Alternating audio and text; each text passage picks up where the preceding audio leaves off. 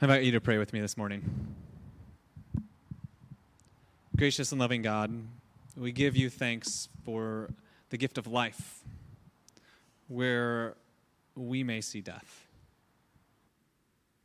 We give you thanks that your power um, transcends all things, even the veil that none of us on this side of life can see beyond. Help us this morning continue to press into that hope, to remember that hope, and to live that hope in the world. And it's in your Son, Jesus' name, that we pray. Amen. I can't think of many other scripture readings this morning that fit our context that we find ourselves in the, the story of Jesus raising uh, Lazarus, and uh, Jesus somehow seen amidst this moment when uh, Lazarus becomes ill, so peaceful, where everyone else around them is moving into this time of scarcity, this time of limitation, this time of death. Jesus sees an opportunity and seizes that opportunity and does uh, the unthinkable bringing life where they saw death. I mean, friends, I, um, I'm sure wherever you are, and whatever your life situation is, um, you have at some level experienced this chaos of death over the past few weeks. We've been journeying through the wilderness together in the sermon series, and uh, we've been talking about how we find ourselves in the wilderness and journeying and finding our way. And then all of a sudden, amidst that, the coronavirus hits our nation. Even though it had been creating chaos in other parts of the world when we began this series, it, it brought that wilderness home to us and you know people have been furloughed people are stuck at home people are going through all sorts of routine out of sync. Our kids are at home we're finding ourselves behind our computers uh, trying to do zoom calls for meetings we're trying to do homeschooling we're trying to do so many things and all of it is new. And it's easy to sort of fall into the temptation to see around us this sense of pain and chaos. That's what we're living in, right? As I was preparing for the scripture or for the sermon this morning, um, we use this thing in the church. It's called the lectionary. And so a number of the different denominations use it together. It's called the Revised Common Lectionary. And so between the Episcopalians and the Lutherans and us Methodists um, and a number of others, uh, we use these set of scriptures that are chosen and kind of in advance, uh, three di- or four different readings for each Sunday of the year in a three year cycle. And so uh, this year's uh, Lent 5, which is our Lent Sunday that we're in, couples the story of Lazarus, which I think um, I want to bring up, which is the other Old Testament reading from this morning, which is the story of Ezekiel. And in this story, Ezekiel is speaking to a context of Israel after they had seen the destruction of the temple. You know, the, the mighty temple that they had when they were out of the wilderness, they had been using this tabernacle, this fancy tent to house the presence of God, and they had been doing it for 40 years, and they, they made it into the land that God had promised. They had a king, and they built this beautiful wonder of the world, of the temple, and then they were exiled. And then they were able to come back from their, uh, from their Persian exile, and they were able to be a people and a nation together. And then they just had to watch the Babylonians come in and destroy their entire city. And so there they were, these ancient Hebrew people, looking at their Jerusalem and their temple as nothing but rubble. And the prophet Ezekiel speaks to this. And he says, This valley of dry bones that I see shall have life again. And God tells Ezekiel to proclaim this to the people and to say that God's breath, the Hebrew used there is ruach, which is the beginning when God breathed life over the chaotic waters. It was also that very same breath, the ruah, that animated the first human, Ha Adam, and Eve together brought forth the animated self, the breath that allowed them to move and to live, and gave that breath to all living creatures that creep and crawl and move about this earth. And God tells Ezekiel, proclaim to these dry bones that they will experience the breath of God. And then they'll get uh, ligaments and they'll get muscles and they'll get everything they need and they will build back up from the bones. It's not too unfamiliar from the story of Lazarus, is it? That he had been in the tomb for four days. And then Jesus calls him out. And what was bones or death became life. Friends, this is the story of our faith. Where there is death, God brings life. in the world of pastors, we have been uh, lamenting, and uh, one, we have a Sunday morning where it's our pews are empty, and we find ourselves uh, preaching virtually, which I know lots of different churches uh, have done for many years, but this is a, a new experience for many of us. Um, but it finally sunk in. Uh, we thought we would, you know, be back. It would just be a Sunday or two. But um, as we were talking as a church council, and as, as I've been talking with other colleagues, we were the church council on Monday when they were meeting, or Tuesday when they were meeting, were saying, well, what are we going to do for Palm Sunday, and what are we going to do for Easter? and um, and we were toying around ideas of what we might do, all with kind of this like glimmer of hope that we were going to be back in this space. But then that was quickly reminded by the reality that we find ourselves in. And as pastors, now the conversation is, is uh, what are we going to do when we come back on Easter? The conversation is, is what are we going to do for Easter? because uh, we're going to still probably be under the stay at home order uh, given the circumstances and the trajectory of everything that has been going on in the society. And we still have yet to see this spike in the viruses uh, and the infected people. And so, hoping and praying that it might come down. And it feels like death.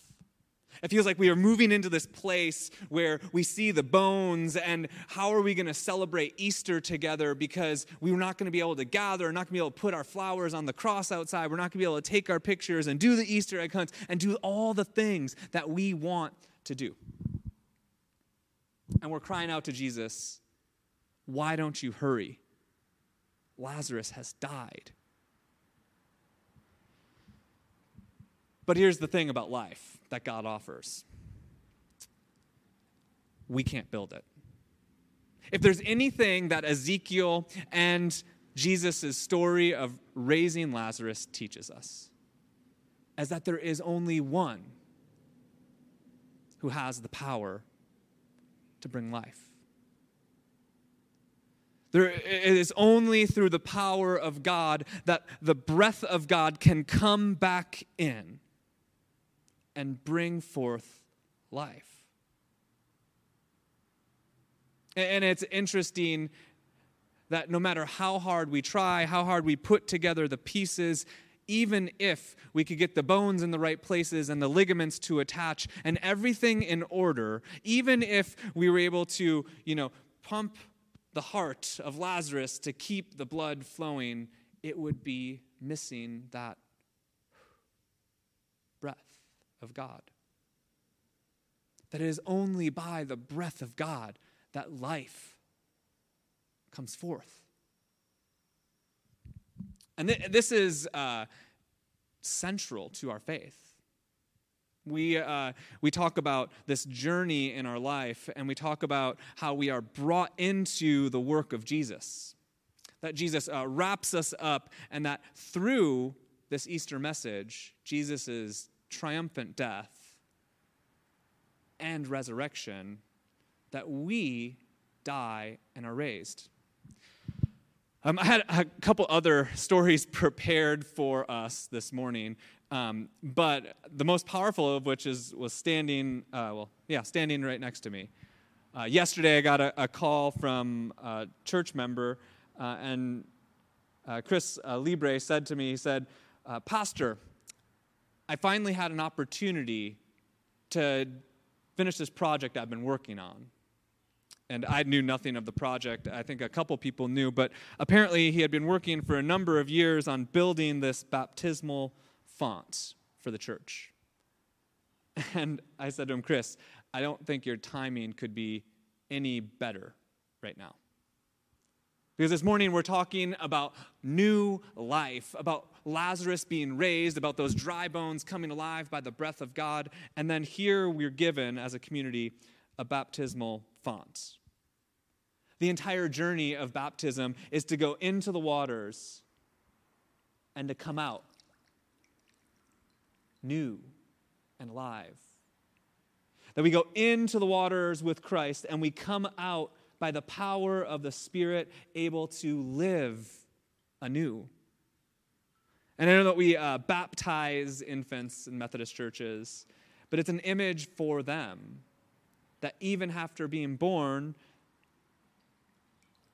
the breath of life has been infused within their being and, and the story of this font made it even more powerful. The story of this font, he tells me, oop, I almost messed it a little bit. But the story of this font was that he found a ohia log on the side of the road,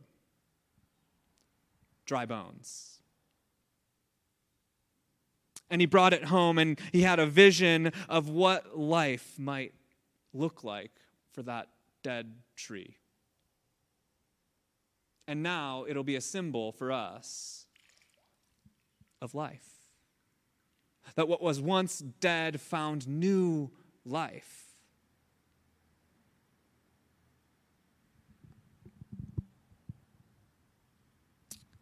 We find ourselves in a time when we can only see the bones.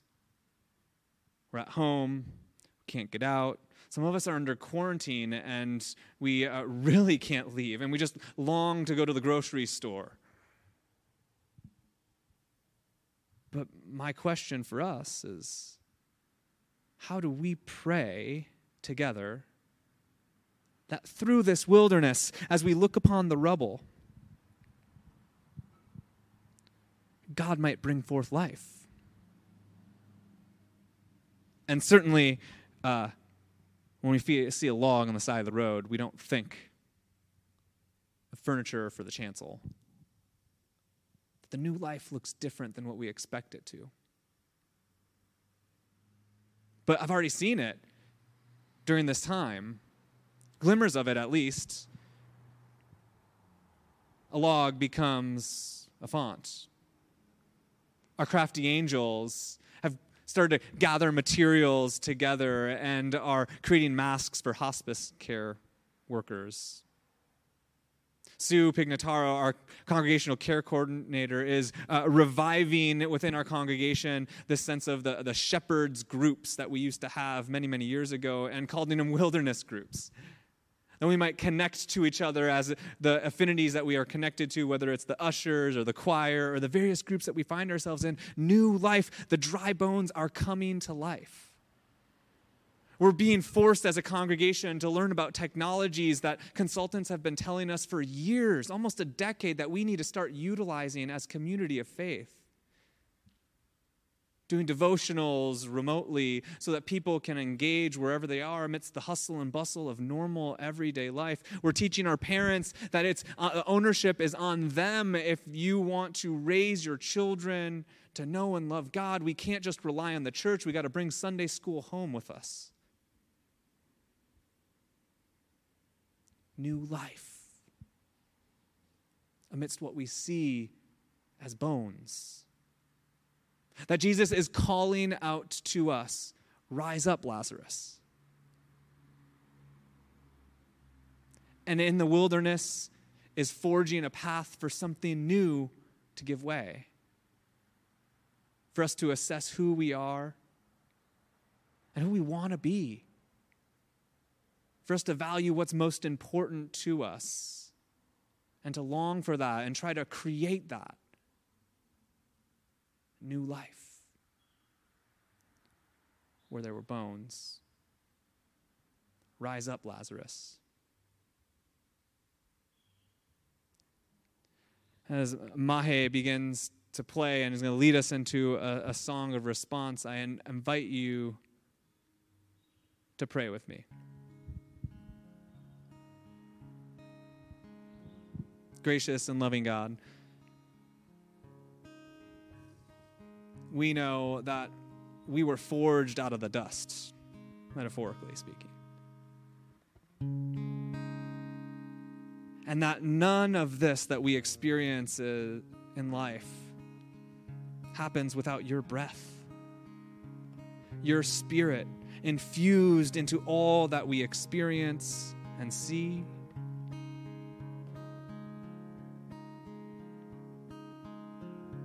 Remind us of that as we set up new rhythms and new routines and new ways to connect, and as we look to the future, whatever it holds, that we can invite your breath of life to be with us and to create beautiful things out of what we see as chaos. Once again, breathe that breath of life over those chaotic waters that we find ourselves in and bring us hope, bring us companionship Bring us the gift of your resurrection.